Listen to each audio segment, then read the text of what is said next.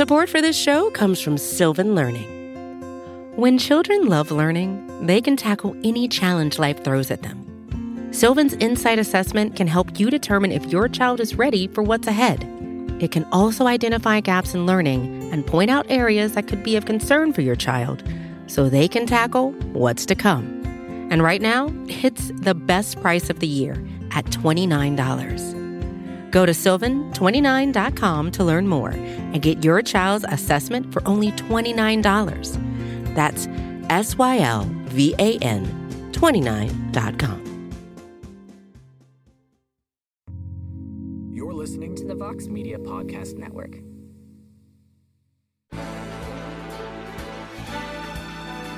Live from MMA Fighting Studios, this is Between the Links. And now, your host, Mike Heck.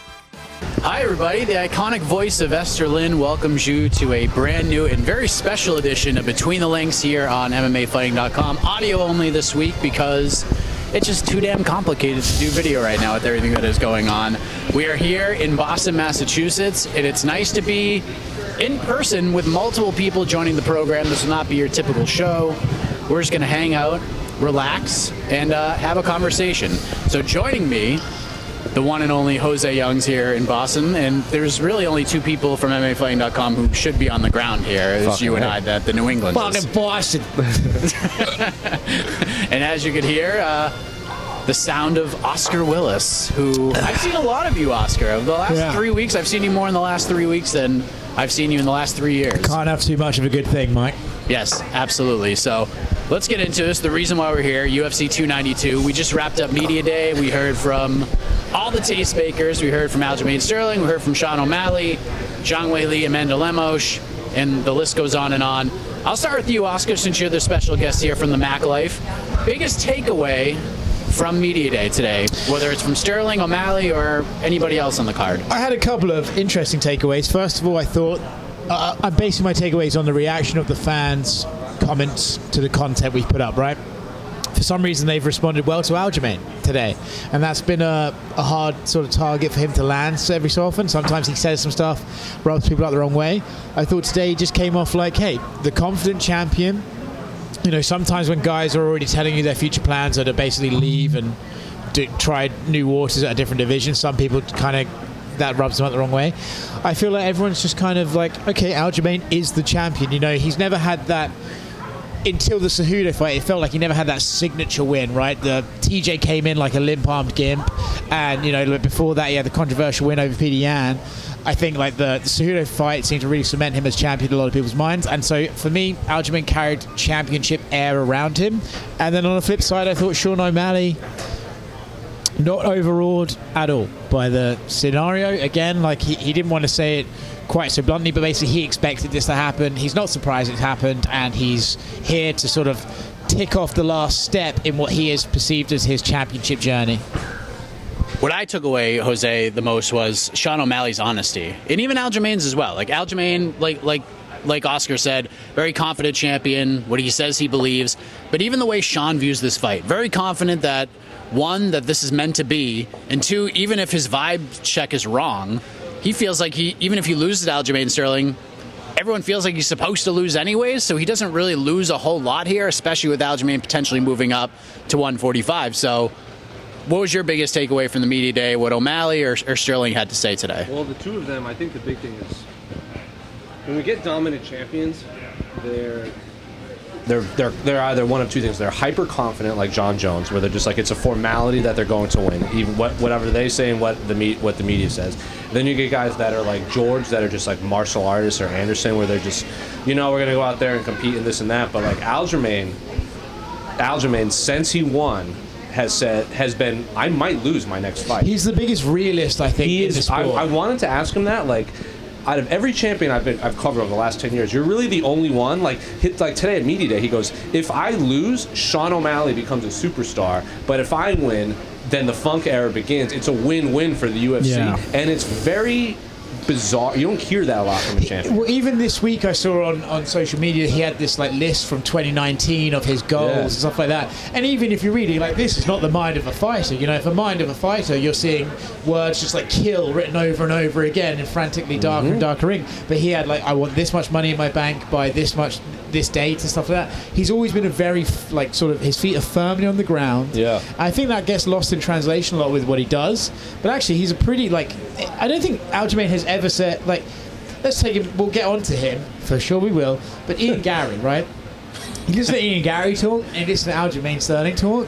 Couldn't be fucking further apart because Ian basically thinks he could probably fight Jesus and, and, and knock him out. And Aljamain is very like, I could lose every fight. Every fight I go into, I could probably lose. Right. And if I lose, this is what will happen. It's very interesting to have a champion who's, like Jose said, been very dominant, but is also aware of the realities of man. That, that- wow. And it's the flip with uh, with O'Malley. It's, you see fighters like my biggest thing is like I want to be UFC champ. I want to be this. Sean O'Malley's like I always knew I would be a superstar. yeah, They're and he even said, I want to be rich and famous. He They're said that. they're similar in the sense that they know what they want, but they're also realistic that it might not happen, or they're realistic in their trajectories. Like I remember Sean O'Malley did an interview. It might have been on the MMA Hour where where I might have been Ariel. They're like, oh, Ariel's or, or Aljamain says he has like a torn bicep or something. He's like, yeah, that sucks for him. Like I'm not gonna lie, like that sucks. Like that sucks. So like he's very realistic. He's looking at dollar signs. Aljamain's looking at dollar signs, and I kind of like it. It's contrasting, but it both avenues are kind of refreshing in the sense of challenger and contender. Yeah, I feel like this is almost a repeat of the Cejudo fight in terms of the quote unquote vibes, but O'Malley's just a lot less. He's a lot less annoying than Henry was, especially because Henry had those fucking goons following him everywhere. Yeah, yeah, so the yeah. fact they're not there, but so I get the same sort of vibe from both guys. Like uh, Aljamain, where he's like, he says this, he says that, that annoys me, and then he pauses and goes.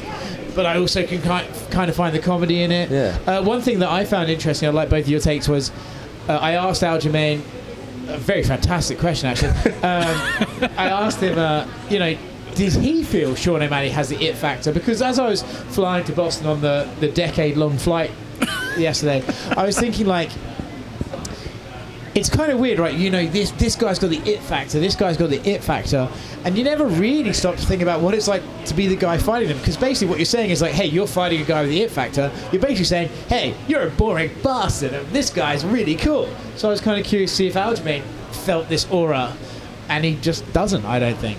There, there are a lot of interesting things that were said. Aljamain, like, like you mentioned, that either Sean's going to become a superstar or it's going to be the start of the Funk era. Yeah. But at the same token, he's already said when he was asked what the reaction of the MMA community is going to be if he beat Sean O'Malley, because he doesn't get credit for any of his wins anyway, it's just going to be, eh, Yeah. Sean shouldn't be here to, in the first place. And on the flip side, I feel like Sean is really taking and Jose, you could probably speak on this. A very smart, like pro wrestling esque approach. You saying Because Sean? Yeah, because Yeah. Sean is putting over Aljamain as the greatest bantamweight of the all dude, time. I felt the exact I same felt thing. the but at the exact same, wrestling. way. but at the same token, Yeah. when Sean, when Aljo is kind of talking about Sean, Sean even said like, "Well, what's that going to mean when I beat him? He lost to the dude who shouldn't be here in the first place." So, I, I this fight has become really interesting. So I guess like the big question, and I'll get to you with the same thing, Oscar, is. Is this the biggest bantamweight title fight of all time? Because it's a main event. It's in Boston. There have been like bigger named, more interesting. Wasn't interesting TJ. Dom in Boston as well? Mm-hmm. Yeah, it was a fight, but it was I a think fight. This is the second card. Biggest me- bantamweight fight they've had in Boston. So you feel like that fight is bigger than this one? No. I think the biggest bantamweight fight, and I, the one I was in attendance for, and I know MMA fighting doesn't like to talk about the event, but Dom Urijah three at UFC 199, that felt really big because that was like Dom had beaten had beaten TJ, and then he turned around quick to fight Urijah. Urijah was saying all the right things. He's like, I, Urijah, I remember that narrative. Urijah was like, I was going to retire. The only reason I'm fighting still is because I wanted the trilogy with you. For, for me, I, I I still think it's Dom versus TJ because actually Dom's return to championship level from the ridiculous shit he had to deal with is probably one, one of the most underrated sports returns That is of all sports. That's the most underrated fight in the history of ah, MMA. Oh, just but but you know it's like the master versus the the pupil, the build up. To me, that was the biggest bantamweight fight of all time. Now that said, If you wait five minutes and then you get Cody Garbrandt going out and kicking the fuck out of Dom, that's something the big. You know, it's like it's always about the aftermath of what happens. For me, that one was. I think this fight is one thing that came up a lot because everyone was asking fighters for their main event predictions, and one reoccurring theme was we still don't know how good Sean O'Malley is, right? Because he beat Petr Yan, yes, by maybe, and then you know before that he stopped Pedro Munhoz, sort of. You know, there's a lot of like uh, question marks about all the shit he does. So no one really knows how good he is, and it reminds me of Conor. And I know Sean probably loves that comparison, but if you think of Conor when he came up, he beat you know this guy. Oh, but he hasn't fought a wrestler. Oh, he beat Chad Mendes, but Chad Mendes came off the couch. You know, there's a lot of stuff, hand and until, like until he yeah. gets in there with the champion, and then he's either good or he's not. And I think this Saturday, if Aljamain wins, it could make Sean look absolutely shit and not like he doesn't deserve to be in there with him. If Aljamain wins, it could look terrible for Sean. But I kind of thought Yan was going to make that happen, and Sean doesn't let it happen. It's a very interesting fight because I think there's still an X factor about what's Sean's actual ability.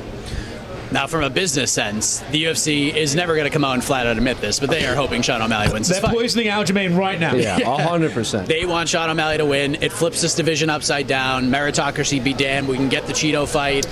The I see rematch Merab fall for the down them title. rankings on Yeah, Tuesday, For bro. Merab. I mean, Corey, San- like how pissed is Corey Sandhagen going to be too? Because like Corey put the wood to Marlon Dude, they'll, Vera. give, they'll give Corey. A, dude, I, So let me ask you this: like honestly, from from a fans, we got some some chicken wings coming. yeah, yeah, sweet.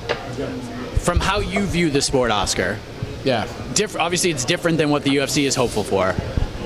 Aljo wins. He's vacating and moving up to 145. Opens things up a little bit. We have probably a three, possibly a four horse race. This if he who could- wins, yeah? If Aljo wins. Okay. And if Sean wins, then it just flips the division upside down. So, what do you kind of hope the aftermath is going to, the tale that's going to be told? Or is it better if Sean wins overall? Because then we kind of throw meritocracy out the window. But if Aljo wins and moves up, then we can have a more meritocratic thing. We could see a lot of Uh, different matchups we may not get if Sean wins on Saturday. Bantamweight is the one rare exception to this rule where, you know, obviously you see them play fuckery all the time at other divisions and you're kind of like, ugh.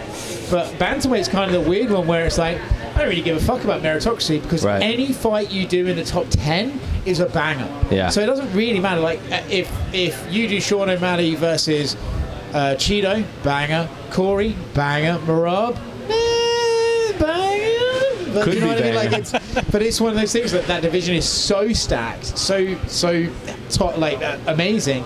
It doesn't really matter. I think it's if Aljamain were to lose and move up, that hurts him a lot because.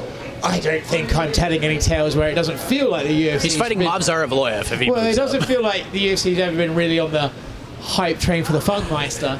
Whereas if he wins, you can't, really, you can't really deny him a fight against Alex at some point, right? But if he loses, that guy ain't fucking sniffing gold forever. Yep. So if you're a big Aljo fan, you want him to win and move up there and, and try and get the Volk fight.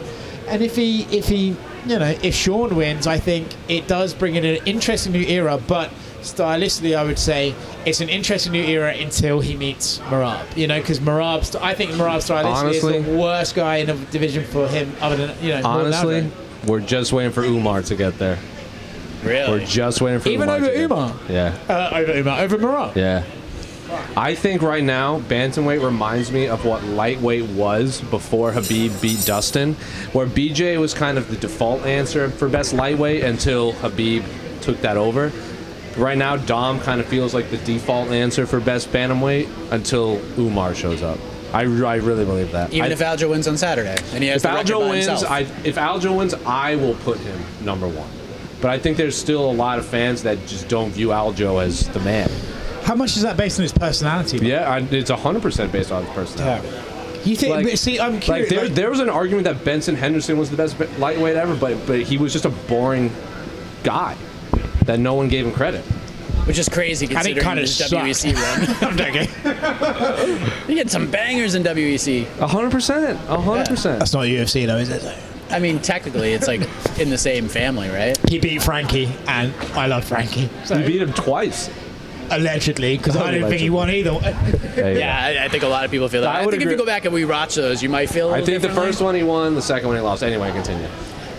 So I, I know you love these questions, Yeah. Jose. You love these hypotheticals, the mm-hmm. what ifs, what happens next. You know me, Mr. Hypothetical. if Aljamain Sterling wins and vacates the title, you you got to feel pretty confident Merab's going to be in there, but maybe not. I'm not. Who's who's the fight? Who's going to be the who will be the vacant title fight in your eyes? I'll actually no. I take that back. I wouldn't be surprised if they do Merab Cejudo. Yeah. Just because it's Merab, he has the Aljamain tie. He has like I think he has the second longest win streak going right now. Who has the lo- who has the longest win streak? There's like a fighter. Is it like in all weight classes Uh, in the UFC? Merab's like second right now. Probably Islam, is it? Islam. Yeah, I think you're right. And then I think it's him and Aljo might be tied. So I think I think Merab. Jon Jones, maybe. I mean, Jon's pretty good. Um, It's pretty He's on good a one fight win streak. He lost to Dom. well, I think Wow, I okay. think he uh, I think it'll Merab Cejudo is probably the would probably be the betting favorite only because Corey and Umar and everyone are hurt. It I- just kind of becomes the default. I'll combine. I'll agree with you. I think it's probably Merab Cejudo. I'm going to say it from a behind the scenes angle. I bet they do that because they they think Cejudo's the best chance of beating Merab, oh yeah. and they'd rather Cejudo as champ than Merab. And then I bet if depending on how long Corey's like, I think no matter what happens on Saturday, Chito fights O'Malley in December, regardless of who wins and who loses. That's the fight in December. And if um, if Alger, if Aljamain wins, vacates, and we get Cejudo Merab in December, I bet they do Chito versus O'Malley for the number one contender. Love it. And then Corey's just Corey's hurt and and Umar's hurt. They're, he's going to fight Umar. Like when Yeah, they, when they, they're, they're still going to fight each other. After all Unfortunately. this, they're still going to fight each other. 100%. And I, because like I want to see Corey Sag, Corey Sandhagen fight Sean O'Malley so bad, just as a high level martial arts fight. But like we're so far away from that happening. I know. Unfortunately, This this division just is going to look very much different. Second best a year division from in now. MMA. Yes, but you're absolutely right about that. The co-main event, Oscar Willis. Uh, do you have anything more you want to add about this this main event first? Just out of curiosity, how did we feel Aljamain does at 145? I think it's tough because you got like I think he- I don't because Volkanovski's the best fighter in the world. I think he's a perfect fighter. Like, but like, God, Brian Ortega in, is big. he is. He's a big Never guy. fights, but- but like yeah. like Ilia Topuria is a big guy. Yeah. Like yeah, I but do think, you, you like? But then, I could see Aljo doing damage against Yair. oh for you sure. know- you know, I think that- fights he can- I think that I think it'll be very similar. Like Conor, like Eddie was a very good matchup for Conor, but Khabib is not a good matchup for Conor. Right. You can't comment on this. Eddie Alvarez was the hardest fight in the division. Conor smoked him. That's Yeah, that's, that's- a fact. But I think it's going to be matchup wise. I don't like Alger. I, I favor Aljamain against over everyone at bantamweight.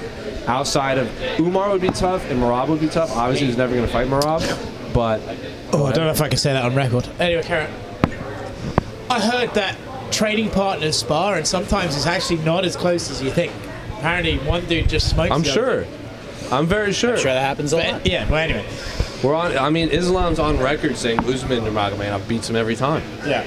Well, but I think uh, w- I think Aljamain, being the realist that he was, I, he told me, and I can't remember if it was off record or on record, but it was ages ago, so I'm going to say it. Um, he never wanted to move up to featherweight because Zabit knocked him out, oh, and in sparring, and so he was always shook about that. But I think as he's filled out, and you know.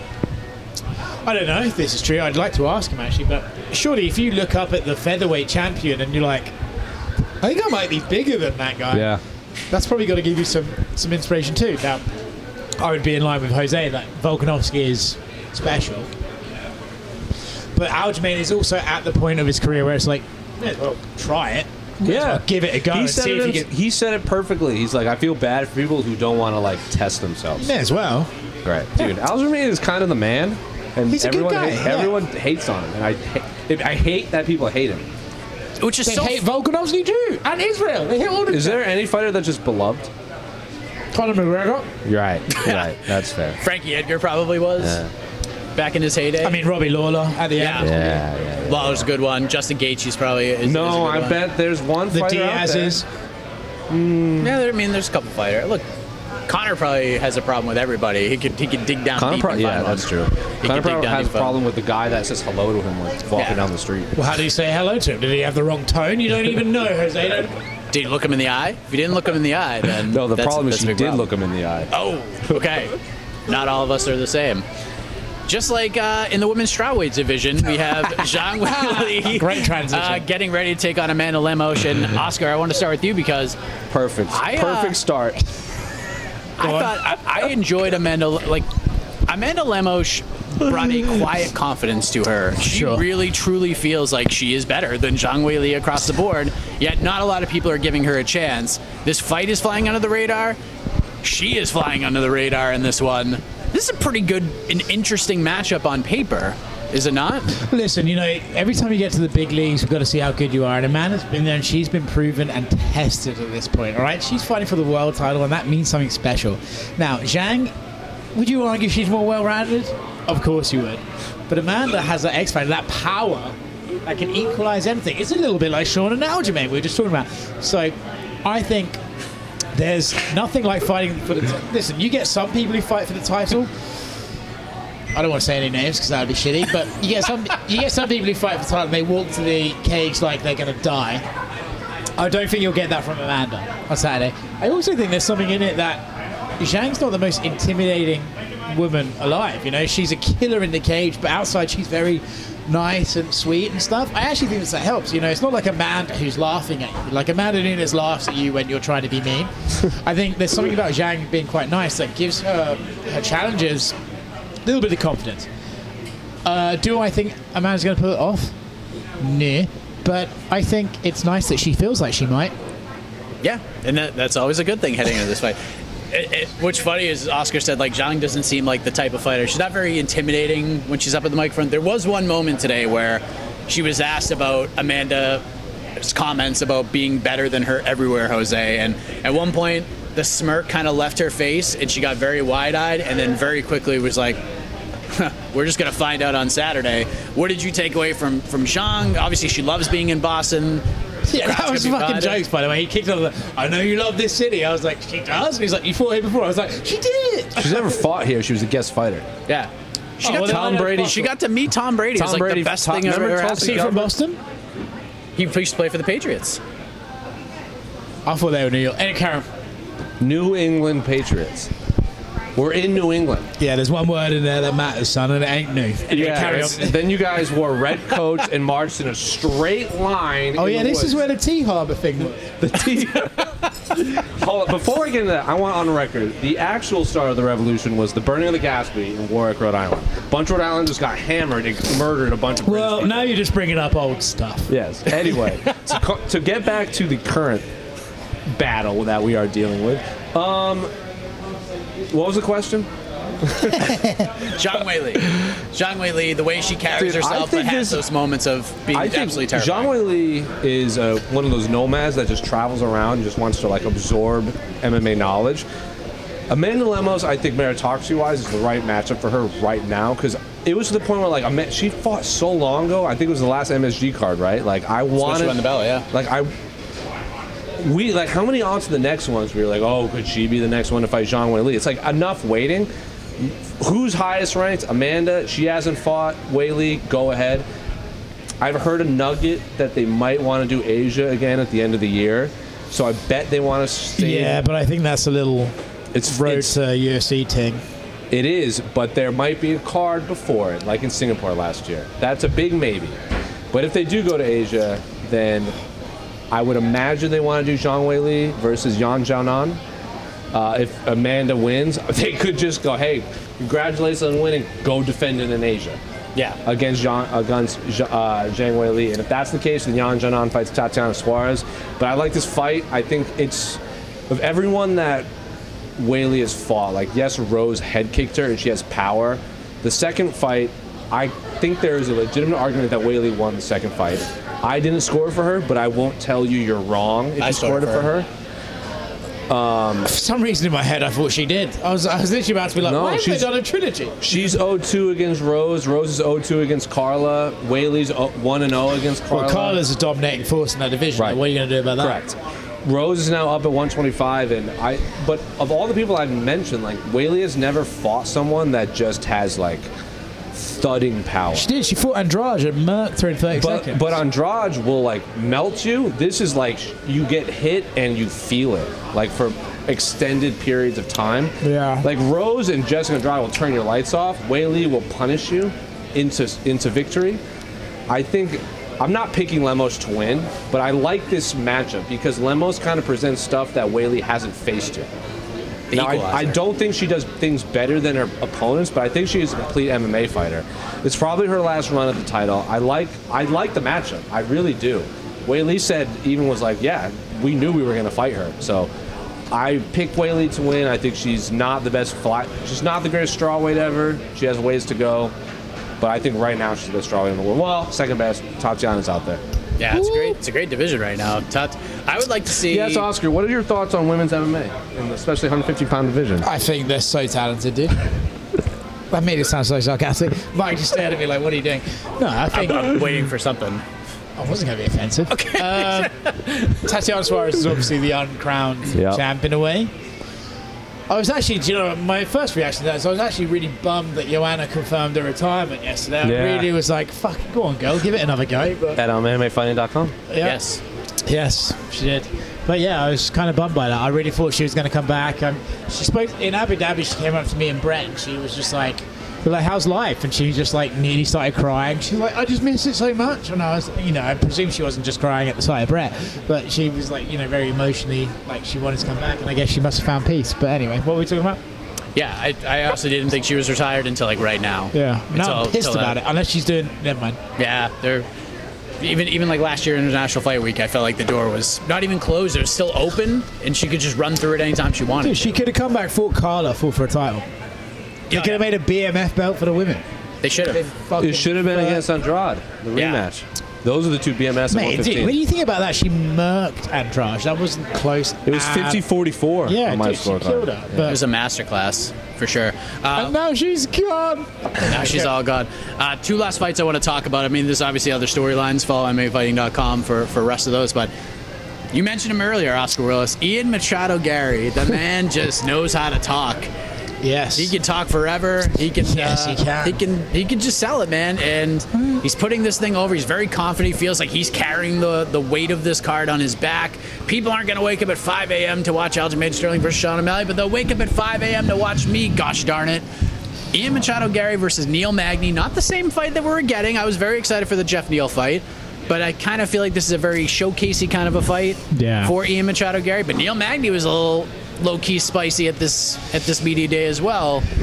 Your thoughts on both of those guys today? Well, I tweeted out the who in the good fuck is waking up 5 a.m. to watch Aljamain and Sean O'Malley. They're waking up for me, and the first reply was, "I'm not waking up for a Neil Magny fight." So that's kind of. um, I think Ian. That's such a good answer. It's good, isn't it? I think Ian is. Uh, I think Ian is the sort of generational evolution of what Conor was, right? I think all of us were in our prime, shall we say, for Conor's rise up, and there was a period in our lives where Conor could say or do anything that could not miss. Like anything he did, I was like, "That's the funniest person I've ever seen." Every, oh my god, he's so witty. And I feel like now when Ian does his thing, I'm often sat there being like, "My God, he's he's still talking," you know. And I think I wonder if some of that is basically because I'm older than he is, and he's appealing to a younger audience than than I am now. You know, is he the Generation Z? Who are like louder, more brash, the Jake Paul school of thought, who he's now in a partnership with. That kind of, I, I sort of, I've left the jury out on if he on what I feel about it really. I'm just kind of curious. I'm like, is this guy just like the new version of something that, and I'm being the old man now, you know? Um, in terms of the fight, I was hyped for that Jeff Neal fight as well. I probably wouldn't go as far as to agree with Ian that his T-shirt made Jeff Neal pull out. Um, I, I think Neil. I'm going to be try and be as polite as I can. Neil Magny has often been regarded as the gatekeeper of the division. You get that title for a reason. You get that label for a reason. And then when you get that label about eight years ago and you're still there, I think this fight probably looks in one way, you know, one direction. Yeah, I mean, uh, you want to call him a gatekeeper or a litmus test. You can also call him Mr. Reliable, Jose, which is a good thing about For Neil Magny because sure. there ain't a lot of guys in Neil's position. Guy Bro. with 30 fights in the UFC. How many people We're were gonna take this fight. How many people were begging to fight Hamzat? How many Not people many. were like, "I'll fight Shavkat"? Yeah. Like that dude. I say what you want about his fighting style. That dude does not say no. No, but Some might say he's the most winning fighter in the history of the welterweight division. is he really? Most wins ever, past GSP. He's been around. Is it? Yeah. Yes. Good for Neil. He has more wins, and you know who that infuriates? Chael Sonnen. He goes, allegedly, Neil Magny's fighting. Allegedly, he has the most wins in welterweight division. Wouldn't know. That makes me just think Chael and him are best friends because Chael. I know. I love it. I love it. Well, guys. Anyway, We do have Marlon. we got Marlon Vera, Pedro Munhoz. well, hold on. Before we move on, but what's your, what's your thoughts on Ian? Like, uh, you know, he's up there. He's he, first of all, he no no sold my call out of Be- uh, Derek from Better, which I was I remain upset about. I wanted some traction on that. But you know, do you do you get what I mean by he's the next? He's like the generation after us. Do you get what I mean? I mean, being, Or do you just think he's an annoying twat? I mean, being the real old man at the table, uh, I get where you're coming from. Where I kind of have that like grandfather syndrome. Uh, like Yeah. you hear a song on the radio and your kid hates it. Oh, but this is like what I grew up Yeah, yeah. like loving, and maybe I am just kind of aging out. But I also. Behind the scenes, talk to Ian, and he kind of keeps that same energy. I don't think the he's same putting on a dude. character. Yeah, I it's think him. he's a ve- Definitely don't and- think and he's putting on a honestly, I think he's quite a sweet guy. he is. I think when you get on stage and say the three best talkers in the history of the UFC are Conor McGregor, Chael Sonnen, and me, Oof. you have a lot to live up to. Do Yeah, he's got Oof. Do you know what I'm saying? Oof. he's got work to do. He's, he, he uh, says things. He I think definitely he's a says fucking. things. I- I- when he his debut, I was like, this guy's not. A, but then he, it, it, he's one of those fighters that every time they fight. You can actually see the improvement, but not just For a little sure. bit, like For massive, sure. like oh wow, he's like he fucked up D-Rod. Yeah, Murdered He's super I- I durable think he's guy. got a Who did he fucking beat before? massacre magnet. That was the um, Song Kenan. Yeah, that fight, he got dropped. He got dropped in that fight, but And then ended just up That was the finishing second one, Zero. right? Third fight. He beat Gabe Green and he beat Jer- uh, the, ah, man. because he beat him Jordan with the Williams, same Jordan Williams. Yeah, cross that Conor did. But he, but his, he's he's good. Like his first couple of fights, he was getting tagged, and I was like, "How are you getting tagged by this guy?" And then against D-Rod, he just didn't. It was clean. Didn't break the a one, sweat. The one before that was clean. I think on Ma- I think Magny's getting all respect to Neil, but I think first round finish probably. I don't think so. You don't think so? I think I think Ian will win, but I just think Neil is he's not been knocked out. Has he? Yeah, but it always comes. Yeah. Lorenz Larkin. No, Lorenz, but that was like a wood to beat down. That wasn't like a melting. But it always Yeah. comes though. It always comes. It Yeah, always he's been comes around submitted. this age. He's been submit now. If Ian submits him, because Ian's been submitted by Maia, RDA, like Gilbert Burns. Those three names are probably the best three grapplers in the history of the welterweight division. If Ian Garry Tat, oh, and Sha- and, Sh- he didn't- Shavkat. and Shavkat, if he submits Neil Magny, I'm like, okay, he's unbelievable. If he just, I don't know. If he kicks him in the, if he does Three what he did to rounds. Neil D-Rod, Magny is not to beat Neil Magny in three rounds is tough. I actually think what Ian should do is do like what he's doing, like being Mr. Positive while being Mr. Brash. I think slowly but surely he'll become the biggest heel in the company. I don't. You know, because I think he everyone won't- be like, he'll be like, what was that guy who in the WWE used to run around being like, ah, Hexa. Bo, Dill- Bo Dallas. Bo Dallas. He's Oh, like Bo, Bo Dallas. Leave. Yeah, Bo that's Leave, Ian yes. Garry. Could be, yes. He's J- he's the like Jason that. Jordan of of. That'd be fun. That's a, that's a great comparison. I get. I think I think you nailed it. Where he's kind of the product of. He saw what worked for a lot of people, Yeah. and like he's taking bits of Chael, he's taking bits of Conor, this and that. And I know people hate it. Like people above us, like in the age demographic, hated Conor. Some of us that lived in Europe or had ties to Europe got tattoos of Conor McGregor's quotes on their body forever. right, right. You know, you probably know. that. I, you, so, so some of them might have that. They might have been going through a rough period in their life, Jose. You don't know. Why? Do you know someone? Nah. Listen, if you got to feel somewhere, why not feel unbeatable? Who said that? Conor McGregor did. You should get that tattooed on you. I should. So anyway, like I get people hate. So I look at it through like I'm like, is because I'm with I am 100 percent with Oscar. There was a point in time where I thought Con, anything Conor McGregor did, I just like consumed. Not because I was a massive fan, but I'm like he is so you can't miss him. I don't feel the same with Ian, but we're talking about him. Yeah. Like, and that's the thing. Like we we glazed over Chito Vera, who is We haven't even got there. so exciting. We're talking about Ian Garrett. Anyway, continue. Yeah, I mean, Cheetah good or there. for bad, he does he does evoke emotion, and that's very important in the fight game. Whether you want to pay for him to see him win or pay to see him get his ass kicked, Sure. it's a good quality, and I feel like I feel like he will become one of the bigger Chito Vera the by company. decision. That's my pick. Do you, but well, hold on. You can either be, you can either be like the next Conor. Oh, do I want to put this on record? Or you could be like Paddy, right? Paddy was a massive star, one slip up, and now everyone seems to just fucking hate him. Ian, if Ian like loses or gets gifted a decision, he's Paddy, and I, then it's all negative. That's a good point. That's a Yeah. very good point. But- I'm also very because he seems if he beats Neil and then he fights whoever in December, like he says, and then he goes to Ireland. I have no idea what the reception will be. In Ireland, Yeah. well, they'll cheer him because they've got no one else to cheer. I feel like Ian's kind of in the middle, and even if he does lose, he's going to take a ration of shit up for it, at least real quick. But if he shows up to like a press conference or he does an interview right away and just takes it on the chin, and he's like, "Yeah, man, Yeah, he dude was will. better than me," and he just loses really well. I think that's going to be a good thing for him. I think him losing.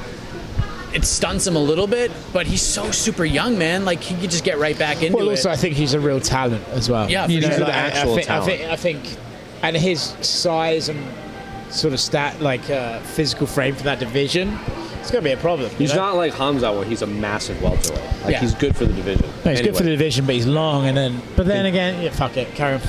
So you're going Marlon Vera by decision. Seem pretty confident there. Uh, Marlon, Vera Vera, by- Pedro Munhoz. I like this fight a lot. I think it's going to be really good. I think Pedro is very good. I think he beat Cody at the right time. Like Cody would have, like he just knocked him out because Cody fought like an idiot. I think Cody's better than Pedro Munhoz on a good day. The, the Pedro that the, the Cody Garbrandt that fought Dom Cruz smokes Pedro Munhoz. well, the Pedro, the Cody Garbrandt that fought Dom Cruz that night beats a lot of dudes. Correct. But the TJ that fought Raphael Assunção UFC 200 beats everybody. Yeah. So this bantamweight's great, but I don't know, man. I just, I, I literally, it, lit- I just think Marlon Vera's a better fighter. I just think that. Uh, Pedro Munhoz is super talented, super durable, super dependable. I can't believe they've never fought. It's wild. Like, look, he's what? He's lost four of six or something like that. Who's he lost to? Like literally, best. the literally champions. So he's like the Neil Magny of bantamweight. I love it. I I feel like for me, the interesting thing about this fight is kind of Chito because I think to a degree, Chito has, I don't want to use the words found out, been found out, but he is a guy who does, he's like Romero in a way. I don't do a lot and then I kill you. You know, that's the sort of vibe I get from Chito. That's been the last few couple, couple of his fights. And sometimes that makes you look awesome, like against Dom Cruz, where you get beaten in every round and then you kick his fucking nose across his chin. Or you look like you do against Sandhagen, where you just look like you shouldn't have been there and it was weird that you were there. Um, Pedro Munhoz is an active guy. Now, is it a thing where the more activity you face is the more you're going to get out of Chito? Possibly. But I don't think this is like a guaranteed win for Chito Vera because I think if he continues this sort of like pause, pause, pause, wait for that perfect opening and then fire, every time you do that, it's a risk because that perfect opening might not land. You know, Tyron Woodley did it for a bit and didn't help him every so mm. often. You know, it's i- if you're going to wait too long, MMA of all sports as well. Sometimes it's better just close your eyes and just swing at the cunt. You know what I mean? So it's just, Yeah. I think this fight is dictated on which Chito shows up for me. Yeah. I mean, I, I understand why Pedro Munhoz is a popular dog pick this week. Uh, I love the women's fights. Andrea Lee, Natty Ice. We got Marina Moroz, Karine Silva, Gerald Meerschaert, Andrew Petroski. That fight is probably not going to the cards. we Hell got the two no. TUF finale fights: Cody Gibson, Brad Katona, Kurt Holobaugh, Austin Hubbard, Gregory Rodrigues, Denis Tiuliulin. Another fight that probably ain't going to the cards. But we got to end with this. Jose, no one is talking about Chris Weidman returning after everything that he's gone through. The the broken leg, coming back and fighting Brad Tavares. I mean, no one is talking about this at all. And I, I think it's a pretty big story. Now, he, the man may not be for everybody. I understand that, but this is to the horrifying injury that this guy suffered, everything he's gone through to come back. I'm really surprised this isn't being talked about more. I'm surprised that it's he wasn't a media day. I think Oscar was in agreement when we got the list. We're like, where's Weidman? Like that seems like a no-brainer, but until Israel burst onto the scene, Weidman was kind of accepted as the second greatest middleweight ever. Now, if you want to argue that Israel has surpassed Anderson, I don't know about that yet. The fact that he won the title back is a big deal. I Yeah. think that is huge for me. If he goes out there and dusts DDP, Sean Strickland, Hamza, he's the best ever. That's not even a question.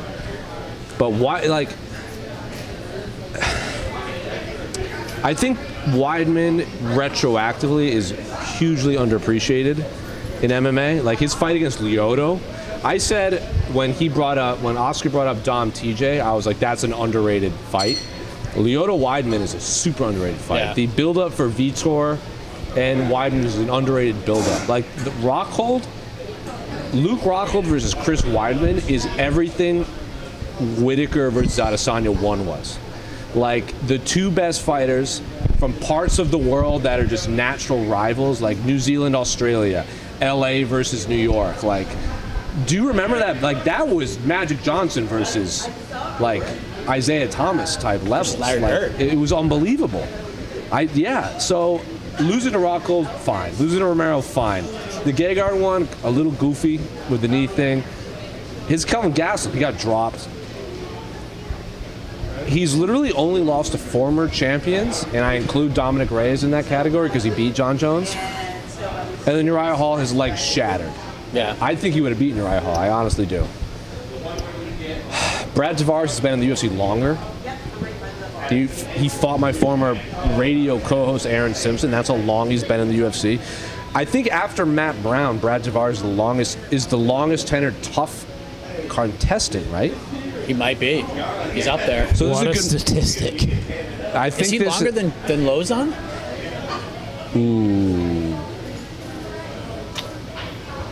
I, I forgot Lauzon. Is Lauzon retired? No. I thought Alright, he the had Lauzon- retired, no? The Lauzon's Lauzon Shouldn't he be is fighting number one. here? Yeah. So yeah, he's retired then. Yeah, Lauzon. Lo, Lauzon is the longest tenured because he's TUF five, and then I think Matt Brown was TUF six, and I think uh, Brad Tavares TUF nine or eight. Regardless, this is a good matchup. I think it's the right opponent for Chris. I can't believe they've never fought. But yeah, it's odd that the UFC is not building him up. Yeah. What do you think, Oscar? About Weidman Tavares. Yes. I think, in a weird way, providing he doesn't get like brutally knocked out, if Weidman goes the distance and loses on decision, that's still a win, right? What he, 100%. what he went through. I think everyone is, including me, gonna be have a squeaky asshole until he throws the first kick. Um, but yeah, for me, it's, it, this fight is not about Weidman. Weidman was saying he's going to mount a title defense and stuff like that. Okay. But I think really, like, all of us who respect Weidman, his longevity in the sport, what matters to me is after you come back from an injury like that, just seeing the end of the fight is the biggest win you can have. And if he were to lose, but it was decision, I would love to see him walk away like, hey, you, your last image was not that on the canvas; it was standing up on your own two feet. Weird expression, I know, but uh, that would be cool for me. If he wins, you know, then we can talk about his ceiling at this age and after this sort of injury. But for me, I just it's one of those weird ones where Chris has done enough and he was cool and he beat Anderson twice and everything. It would just be nice if he could just leave the arena like in good health, and I think that'd be a win for everyone. Completely and if agree. I was Uriah, who I'd never fight again because the curse will eventually land and your leg's gonna get It's snapped. like uh, when when Anderson came back and beat Derek Br- and beat Nick Diaz. yeah, yeah, And And yeah. he- it was just like just just just be okay. And then he won and he cried. Yeah. I bet Weidman win or lose is going to be the same thing. I just like I think the middleweight division is better with Chris because he's he's a good fighter. He's good fight, good name, good style for some of those guys. Hundred But he's just so so much older, so much more worn weathered, and You know, like there was that talk. They were going to do the Rockhold rematch. That I was think- the original main event of 199. Yeah, he'd have probably battered fucking Rockhold. To be honest, I think. No. No, what? no- 199? No, but I think they were talking about it after Rockhold lost to Blachowicz. I think they were talking The about original It again. main event of 199 was Rockhold Weidman. Yeah, and then your boy Weidman came in and hurt, fucking then- left hook Larry. And then the one-eyed monster came in and won. How dare you, sir? He'll be here. I'll have him stab you. and then uh, and then they were going to do the rematch again, but I can't remember who got hurt this time.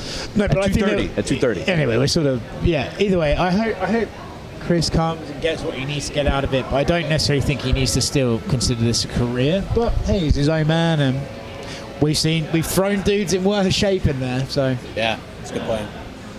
All right, I think we're good because we're going to be talking about this card for the next several days leading up to Saturday. But wanted to get a BTL done, a little bit of a different vibe, just kind of sitting in a hotel lobby and, and chopping it up. So, Having a couple cold ones. yeah. You know, we Oh, got you're the- so lucky there wasn't a bar near us, so I- so I could be like more, more. It feels weird not doing this with John Morgan. I know. Shout out John Morgan. It sounds like it's dead now, but no. Shout out John. R.I.P. John Morgan. Shout out Say- to while John Morgan. sit- yeah, never mind. I can't say. it. Do it off camera. Yes, but we'll have uh, we'll have the press conference coming up later on today. As you hear this, we will have the. Uh, God damn it! uh, there's another media day that's going down later on today with the Boston guys, Joe Lauzon, Yeah, you might be there on your own now, Mike. Rob Font, Calvin Kattar, and Corey Sandhagen, I believe, are the, the three gentlemen. Then we'll have the press conference. Weidman will be at the presser, Yeah. so we will get to hear from him, and then all the weigh-in fun on Friday, and then all the fun on Saturday. What you know, so. Weidman comes out to. I might be on a tangent right now, but you know, Weidman comes out to. Um, I won't back down. yeah, we have got to change that. What do you? I- what are we gotta- gonna do? Real American Hulk Hogan theme tune. But he comes out like this. You know the slow bit is I am, a-" but he comes out on crutches. Oh, so and he then when does he the. goes, dun, dun, he throws the crutches. So he rips does the he does the Willy Wonka thing at the beginning where he comes out all slow and then falls down and somersaults. Willy into a Wonka skip. shouldn't have been allowed near children. Anyway, Yep. That's a perfect way to end the program. Wander everybody. Franco, that's what I meant. Yes. Oh God! All right, now we're out of here. Thank you all very much. Uh, stay tuned to MMAfighting.com for UFC 292 coverage. Good night, everybody.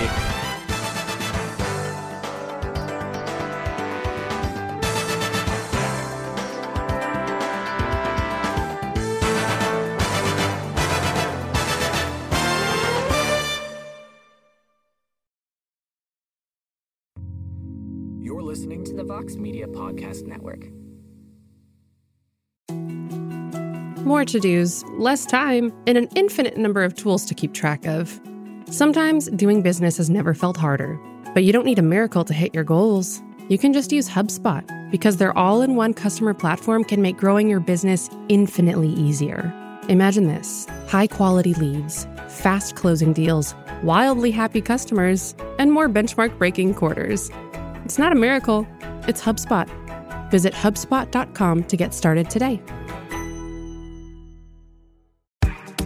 Claude 3 from Anthropic is your one stop shop for enterprise AI. With models at every point of the price performance curve, you no longer have to make trade offs between intelligence, speed, and cost. Claude 3 Opus sets new industry benchmarks for intelligence. Sonnet strikes the perfect balance between skill and speed. And Haiku is the fastest and lowest cost model on the market, perfectly designed for high volume, high speed use cases. Join the thousands of enterprises who use Anthropic to navigate this new frontier. Visit anthropic.com slash Claude, C L A U D E, today. Jumpstart your genius with Claude 3 by Anthropic.